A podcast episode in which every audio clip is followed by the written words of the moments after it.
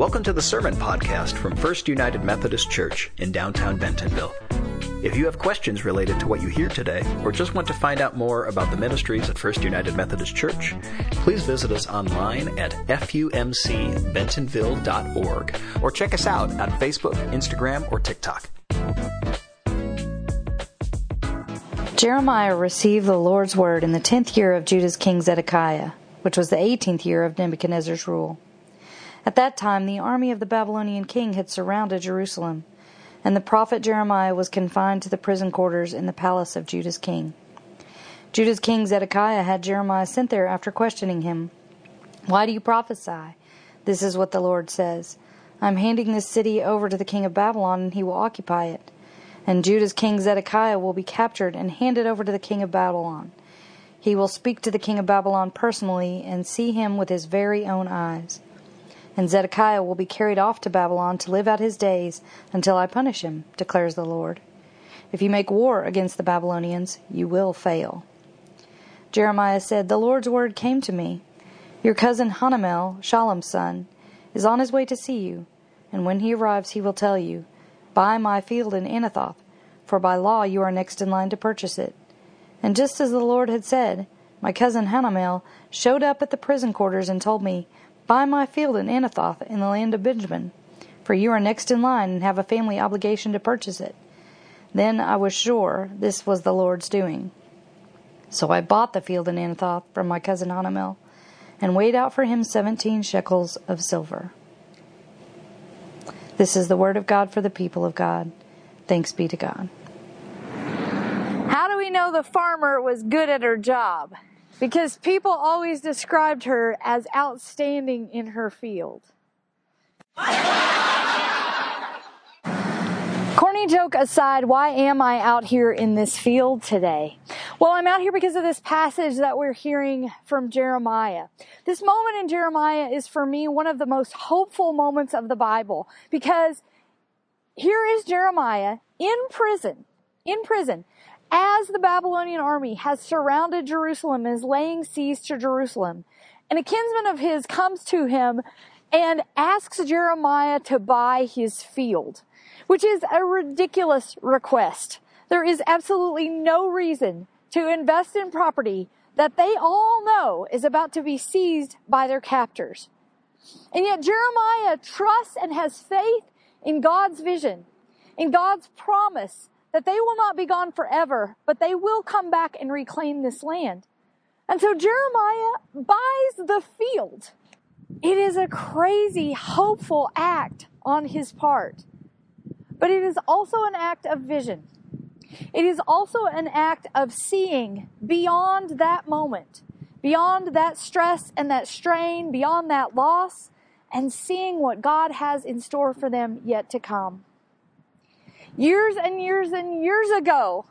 You all invested in this field and in the property that is behind us, and it has been foundational to who we are as a church.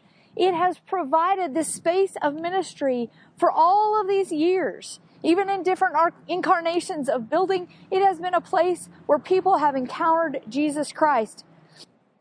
But now we come to a time when we need to invest in a new field in a field that reaches far beyond the geographic boundaries of Bentonville. It is time to invest in the field of online reality. Prior to the pandemic, one in 67 jobs was remote. Currently, in this time, in this place, one in seven jobs is remote. That means that the world has shifted tremendously. People will live wherever they want to live because they can work for those companies um, and they can be a part of those companies while they live in another location. Which means that for us, Bentonville in some ways will not turn over potentially as much as it has in the past. This is the reality that we need to be prepared for now. And I am so excited about what this new field brings to us we have already seen the field bear great fruit. Today in this sermon series, or in this sermon, we are going to hear from people who have connected to us or have found meaningful ways of serving or have made meaningful connections themselves uh, through our online presence. So I want to share some of these stories right now and let's see, let's see the difference we are already making. So let's just start with me. I'm not in person with you today because I'm recovering from foot surgery. I'll be home for a few weeks. Uh, but I'm grateful that this new reality allows me to stay plugged in and continue to lead and continue to work. And honestly, I'll probably do a better job recovering because I am able to continue working. I might actually follow doctor's orders in this case. But it's not just myself who benefits, but others. Others have been able to stay connected, like Mark and Arlene Wise and Mark and Patty Inman. Hello, y'all. I'm saying hello to them. They're they're at home for medical reasons, uh, but they have been able to stay connected with worship, Sunday school, any number of ways. Let's hear some more stories of connection. First from Liz Driver, um, who recovered in Texas, and then from our some of our grief groups that have been meeting. We'll we'll hear from the grief group made up of Belinda Burton, Cassandra Tribe, Linda Schisler, and myself. I went to visit my son who had just bought a home in Richland, North in Richland Hills, Texas, just out of Fort Worth. And stopped by there for about an hour, was headed home, and for some reason I tripped. I have no idea how I did it, but I fell and broke my right hip. Anyway, had had surgery the next day. That was July 1st. So there I was in Fort Worth with clothes for two days and I ended up being in that area for a month. So that uh, was what happened, and uh, without the advantage of my cell phone and uh, calls and the church service being televised, I would really have been cut off from everybody. And also, I'll have to say, the nurses who drifted in when the choir was singing were really excited by our music. So it it really did help me get through a what could have been a miserable month. I think it's uh, you know I see people on there from far, and some of my Dallas friends like to tune in and and see our service here too. So this group specifically um, has been a place that I was able to tell my truth to tell my sorrow and to have people who love me through it all. So thank you. Yeah. I have been amazed at the connections. Um, I came into this thinking it would help, but I really wasn't sure it would help this much. But you guys have been there for me through thick and thin daily, and I appreciate you very much. This is probably a lifelong connection for me. Uh, we've shared a lot of things which have drawn us close and helped us be stronger together, and we always end up laughing. so yeah, so I've really been encouraged by no matter what we go through. Uh, it's always a very uplifting experience, and I log on in Kansas City, and when I log off, I feel so much better after having spent time with you ladies, and it's been a real blessing to me. And I think it's important for us to name also, like Linda, you said, you, you're in Kansas City normally. For instance, this is the last day and we're celebrating. Um, we you came down and yeah, I'm delighted to be here in person. Yeah. And yeah. as I walked in and I said, I feel like I know you. Even though I just met you.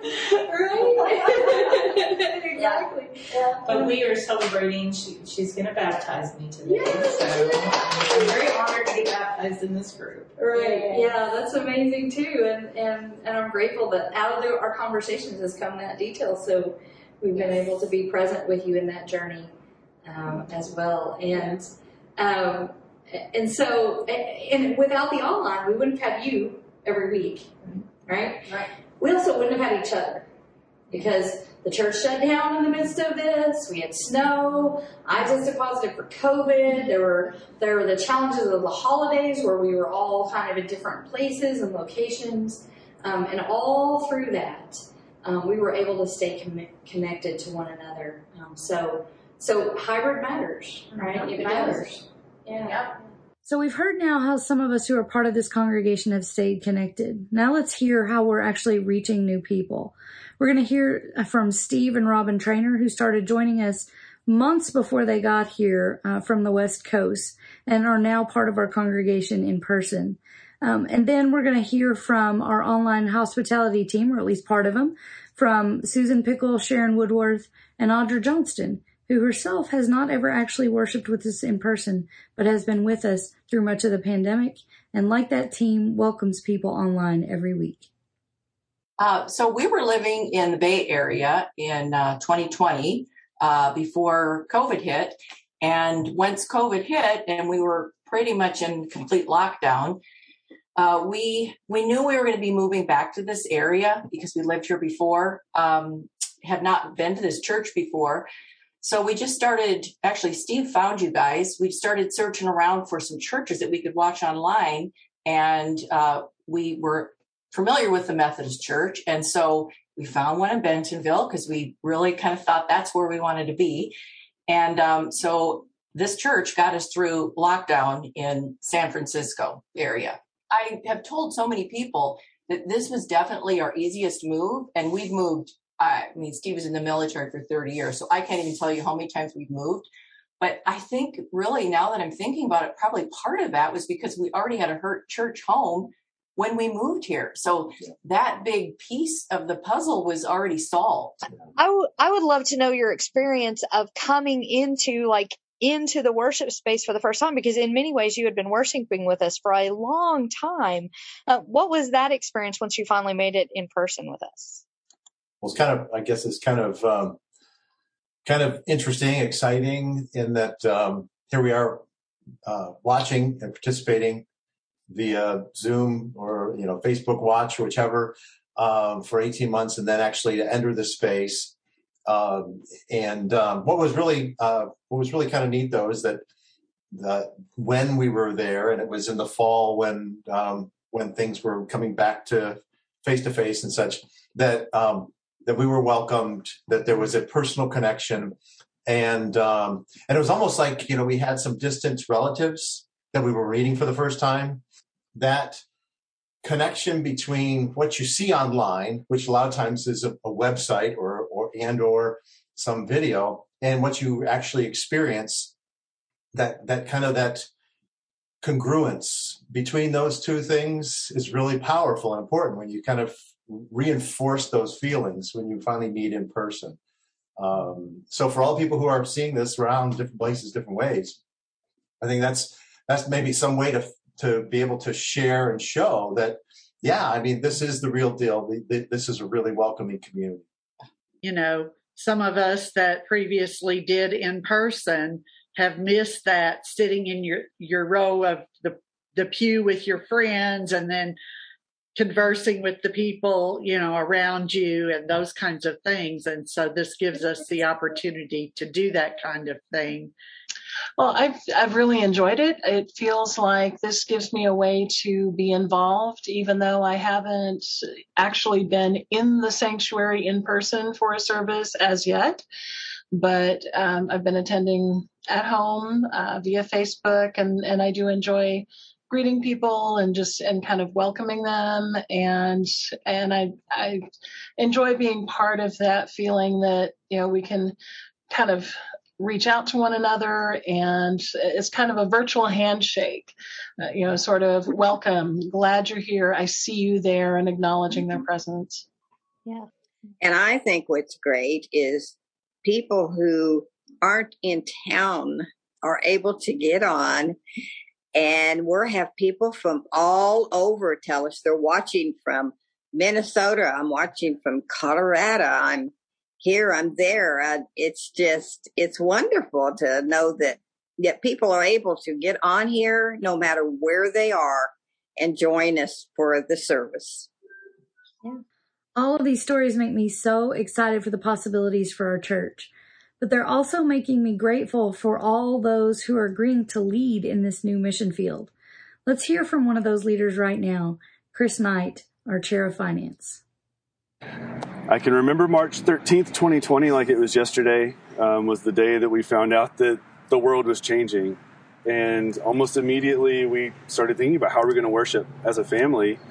And um, you know, full transparency, really difficult for my family of now three. It was two at the time in 2020, and um, you know, we had a six-year-old and a two-year-old in 2020, and um, the attention span is very short. And uh, it was really difficult to sit on a couch and watch church on TV for us. Um, and you know, over the course of these two years, we've come to um, learn that maybe that's just not a good option for us every single Sunday. We have to figure out some ways of inter, um, introducing other activities to bring church into the home, um, as well as watching it online. Um, thankfully, things have started to become more hybrid, mm-hmm. which is helping out tremendously. Um, our kids can come play in this green space on Wednesdays and um, see their friends, which obviously is so important and we can as adults can come to worship or watch it online right? So you know if we feel like oh man there's a new variant coming and we feel uncomfortable we can stay home. If we feel good about things we can come to church. And it's just um, if we can somehow manage to keep more people by being flexible i think we're going to be um, set up in a way that not all churches will right? Some yeah. churches may be slow to adopt, and some churches may not want to adopt at all. And I think that you can tell just by your leadership and leadership of others in the church that that's not an option for us. And I love that. I want to thank for Chris for his leadership, and I also want to thank him for his candor about the challenges of being both in person and online, but also sharing the values of it as well. And I hope the other stories that you have seen have inspired you, and you've seen already that the investment that we have made in this field is, in fact, bearing fruit. We also need to deepen online connection and integration uh, between those that are in person and those that are online. Uh, we need to deepen discipleship and how that takes place. And then we need to explore the ways that this new field will allow people to live more fully into their gifts and their passions. This week, Monday night, we're going to debut a, a, cooking show that centers around a passion of Diane Morrison. She loves to bring cooking and faith together, and she she shared with me as part of the four questions that we talked about last week. She shared with me that if she could do anything, she would be a, a Food Network star. And I said, well, how about we just make that happen here through First United Methodist Church of Bentonville? My friends, it is time to buy a field. It is time to invest in new ways of reaching people. And I have every faith that just as this field and all that is behind it has bore much fruit, has shared the faith of Jesus Christ with so many, I have faith that the investment we make now in this new field, in this worldwide field, in this field that is not bound by geography, will do the same. So, my friends, I invite you. Let people look at us and say, now there is a church who is outstanding in their field, and our field is sharing the love and witness and faith of Jesus Christ. Amen. Thanks for listening to the Sermon Podcast from First United Methodist Church in downtown Bentonville. If you would like to let us know you were here, follow the link below to connect. To participate in worship through giving, you can give online at fumcbentonville.org or on Venmo at FUMC Bentonville. FUMC Bentonville welcomes all. Because we believe the communion table is God's table, we invite everyone into our church family. We welcome and celebrate every race, gender, gender identity, sexual orientation, marital status, age, physical and mental ability, national origin, economic station, and political ideology. We come together in action and outreach, aspiring to follow Jesus' example of radical hospitality, love, and grace as a transformative movement in our community. Please join us for worship on Sunday mornings at 9 and 11 a.m., both in person and on Facebook Live. All are welcome, and we'd love to have you with us. Grace and peace.